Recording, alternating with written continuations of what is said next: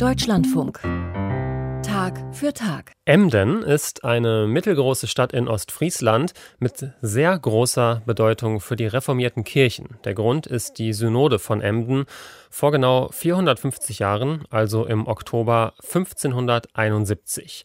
Damals war die Reformation noch in vollem Gange und in den katholischen Niederlanden waren reformatorische Ideen nicht gerne gesehen. Also bestiegen die reformwilligen Boote und fuhren aus den Niederlanden rüber nach Emden. Dort planten sie, planten sie die Zukunft ihrer Kirche. Diese Emder Synode prägt die reformierten Kirchen bis heute und sie hat auch einen Beitrag geleistet zur Entwicklung der Demokratie insgesamt. Jürgen Gutowski blickt zurück.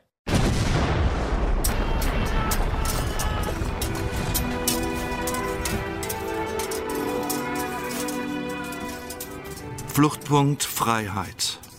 Sie verließen ihre Städte, ihre Höfe, ihre Familien, sie gingen in den Untergrund. Bei Eis und Schnee, bei Nacht und Nebel flüchteten sie vor staatlich und kirchlich organisiertem Mord und Totschlag, befohlen vom katholischen König Philipp II. Aus Flandern und Wallonien, aus Amsterdam und Brüssel flohen tausende niederländische Glaubensflüchtlinge. Die genaue Zahl ist unbekannt. Die Flüchtlingsgruppen zersplitterten sich in England und in deutschen Territorien, am Rhein, in der Pfalz, in Ostfriesland. Zeitgleich wüteten der Statthalter des spanischen Königs und sein gefürchteter Blutrat in der Heimat gnadenlos weiter. Die Auslöschung der Andersgläubigen war das Ziel von Statthalter Herzog Alba. Die Geschundenen in den niederländischen Städten antworteten ihm mit dem Vater unser von Gent. Teufel unser, der zu Brüssel du haust, verflucht sei dein Name, vor dem uns graust. Von uns dein Reich sich wende zu lang ersehntem Ende. Dein Wille mag nie erfüllet werden, wie nicht im Himmel, so nicht auf Erden. Du nimmst uns heute unser täglich Brot.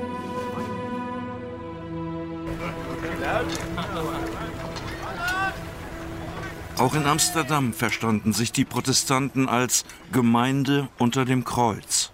Die Kirchen blieben ihnen verschlossen. So lauschten sie versteckt unter freiem Himmel den sogenannten Heckenpredigten ihrer reformierten Pastoren. Mirjam van Veen, Theologin an der Freien Universität Amsterdam, steht an der alten Waage im Herzen Amsterdams. Dieses ehemalige Wagenhaus der Stadt war Teil der Stadtmauer, markierte also im 16. Jahrhundert die Stadtgrenze. Außerhalb der Grenze haben sich die Protestanten gesammelt, um auf ihre eigene Art und Weise die Gottesdienst zu feiern. Das war damals nicht gestattet und derjenige, der predigte, war Arend Cornelisson, der Führer dieser Gruppe, äh, war für die protestantische Bewegung in Amsterdam ganz wichtig. Und er ist auch einer der bekanntesten Flüchtlinge, der nach Emden gegangen ist. Und schließlich hat er in Emden auch mit den Entscheidungen der Synode eingestimmt, dass auch die Reformierten in Emden sich auf Genf orientierten und die Augsburger Konfession nicht unterschrieben haben. Oder in anderen Worten, dass sie sich nicht dem lutherischen Bekenntnis anschlossen, sondern reformiert blieben. Mirjam van Veens Kollege an der Uni Amsterdam, der Archivar Reinhard Klarenbeek, hat recherchiert, wie sich die Flüchtlinge ins liberale Ostfriesland absetzten. Sie nahmen den Weg über die Södersee, das heutige Eiselmeer. Einige von ihnen nahmen später an der Emder Synode teil. Uh, also wenn wir schauen, wie Flüchtlinge ins heutige Ostfriesland und in andere Städte kamen, dann sehen wir, sie sind mit Hilfe von Fähren geflohen. Das waren eigentlich eine Art Linienboote, die regelmäßig von Amsterdam in andere Städte segelten. Die Flüchtlinge haben die Route nach Lemmer genommen, das liegt an der Westseite von Friesland. Es war eine Seereise von ungefähr fünf bis sechs Stunden, wobei man bedenken muss, dass das ja keine Schnellboote waren. Wenn der Wind ungünstig stand, konnte es auch zwölf Stunden oder länger dauern. Meistens liefen die Schiffe in der Nacht aus, damit sie am Morgen ankommen konnten. Die Fährschiffer waren verpflichtet, für unterwegs Proviant mitzunehmen, für sechs bis acht Passagiere. Käse, Torf zum Heizen, damit es warm blieb und Bier. Om, uh, om te stoken zodat het warm bleef en bier voor onderweg.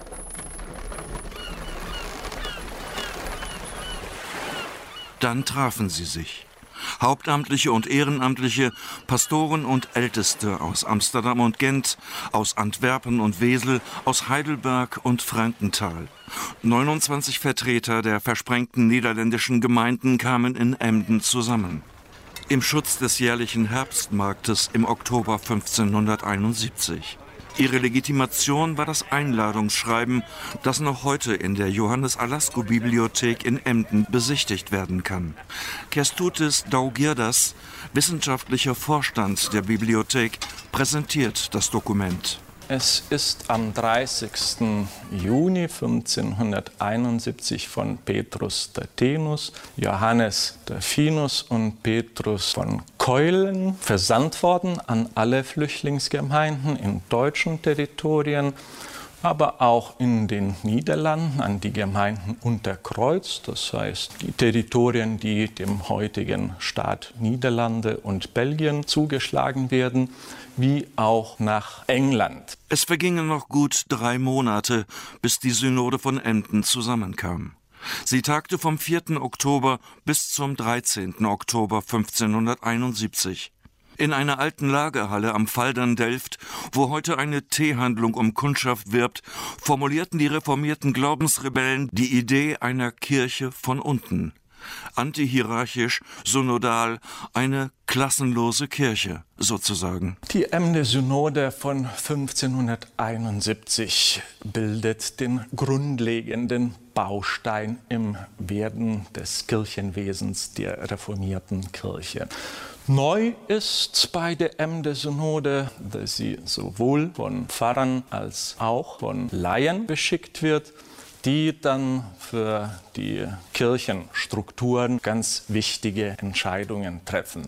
Inhaltlich verbindet sich mit der Emde-Synode das presbyterial-synodale Kirchensystem, das heißt ein abgestuftes Kirchensystem, das mit der Gemeinde beginnt über die Klasses zur Provinzsynoden aufsteigt und als letzte Ebene sind dann auch Generalsynoden angedacht, die die ganze Kirche zusammenhalten. Die Reformierten in Emden beriefen sich dabei auf ein Jesuswort, dass sich niemand über den anderen erhebe.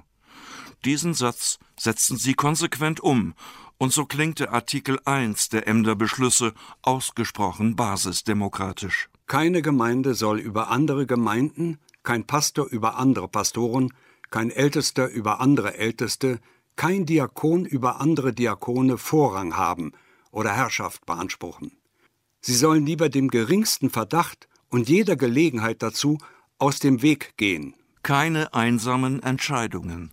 Das war einer der Grundsätze der neu entstehenden Kirche. Auch der weitgehende Verzicht auf Bevormundung durch höhere Instanzen oder andere Gemeinden fand Eingang in die Ordnung der Kirche. Mirjam van Veen, Theologieprofessorin an der Freien Universität Amsterdam. Die Ordnung war sozusagen grundlegend für die junge Kirche hier.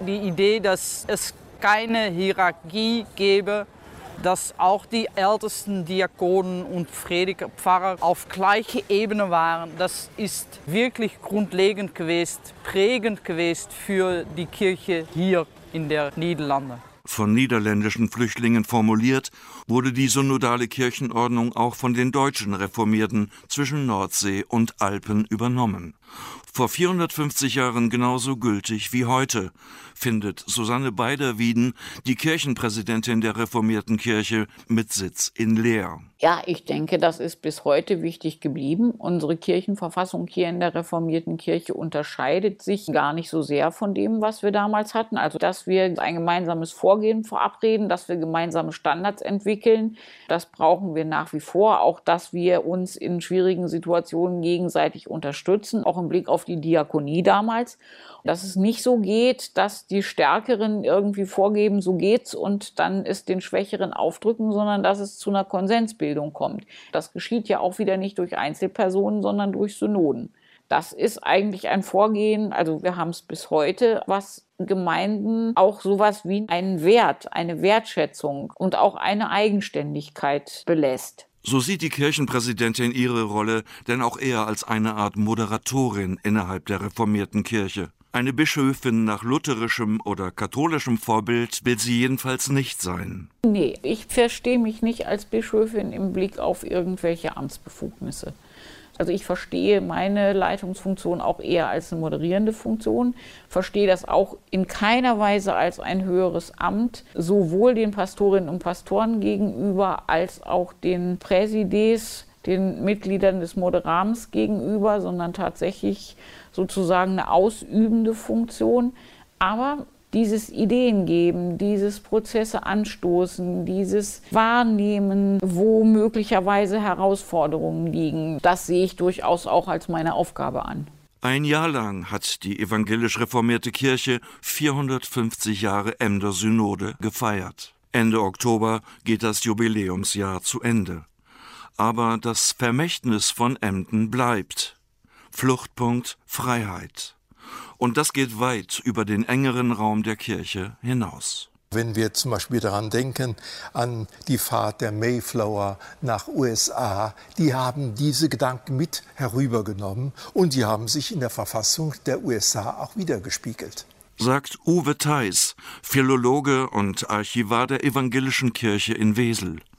Und auch Wolfgang Jahn, Althistoriker und langjähriger Direktor des Ostfriesischen Landesmuseums in Emden, sieht hier Einflüsse der Religion auf Gesellschaft und Verfassung, die bleiben werden. Ihr Grundsatz, dass keiner über dem anderen stehen soll, das ist eigentlich ein demokratischer Ansatz, der dann weitergewirkt hat und auch unser demokratisches Verständnis und Verfassungen geprägt hat. Das ist die Bedeutung heute der Emder Synode im außerkirchlichen Bereich und natürlich auch im kirchlichen Bereich. Und das kann auch ganz konkrete politische Auswirkungen haben. Tim Krüthoff zumindest, der parteilose Oberbürgermeister der Stadt Emden, wird in seiner Arbeit bis heute von der reformierten Kirche und der Emder Synode geprägt. Ich weiß aus meiner eigenen ehrenamtlich-kirchlichen Tätigkeit, dass mir immer beigebracht worden ist, in der reformierten Kirche ist unten oben. Also im Grunde genommen alle Macht geht von der Gemeinde aus. Und da ist natürlich eine tolle Übertragung in unsere heutige Demokratie, in unsere heutige Gesellschaft. Das ist etwas, was ich auch liebe. Ich stehe sehr für das Thema Bürgerbeteiligung, also für das Hören der Bürgerinnen und Bürger, der Vorschläge der Bürgerinnen und Bürger. Und so ist ja unsere demokratische Struktur auch aufgebaut. Und von daher gibt es eben auch Einflüsse aus der Emder Synode in die heutige Gesellschaft, in das heutige Demokratieverständnis. Und das ist natürlich etwas, was etwas ganz Besonderes ist und für mich als Demokraten etwas ganz Besonderes ist. Sagt Tim Krüthoff, der Oberbürgermeister von Emden im Beitrag von Jürgen Gutowski über die Synode von Emden vor 450 Jahren mit Auswirkungen bis heute.